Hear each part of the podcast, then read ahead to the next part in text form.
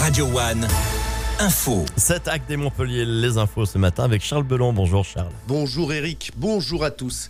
Le budget de Montpellier sera débattu demain par les élus de la métropole. Parmi les dossiers importants, les objectifs d'aménagement durable et l'égalité femmes-hommes.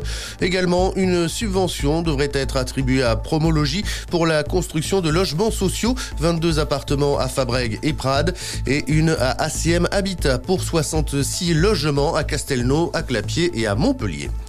Le marché d'intérêt national de Montpellier va s'agrandir, notamment son pôle transformation qui va passer de 1800 à 4000 mètres carrés.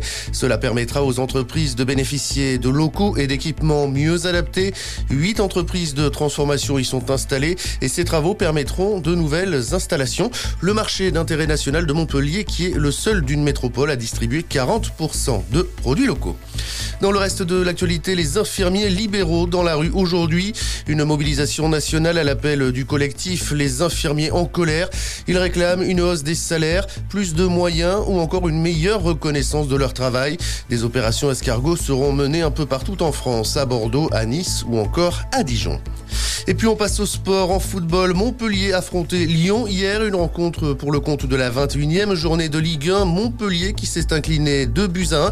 En National 3, il y avait un match amical le week-end dernier pour le Racing Club Olympique Agatois. Agda affrontait Albert Argelès. Les Agatois se sont inclinés 3 buts à 2. En handball, Montpellier recevait Ivry vendredi soir pour le compte de la 16e journée de Ligue Molly Star League. Montpellier s'est imposé 35 à 29. De son côté, le Frontignan Tau Handball affrontait et s'est incliné 19 à 13. Une rencontre pour le compte de la 17e journée de Pro League. Et enfin, le volleyball pour terminer 20e journée de Marmara Spike League ce week-end. L'Arago de 7 recevait Saint-Nazaire, 7 qui s'est imposé 3 à 2. Bonne journée sur Radio One. Merci beaucoup Charles.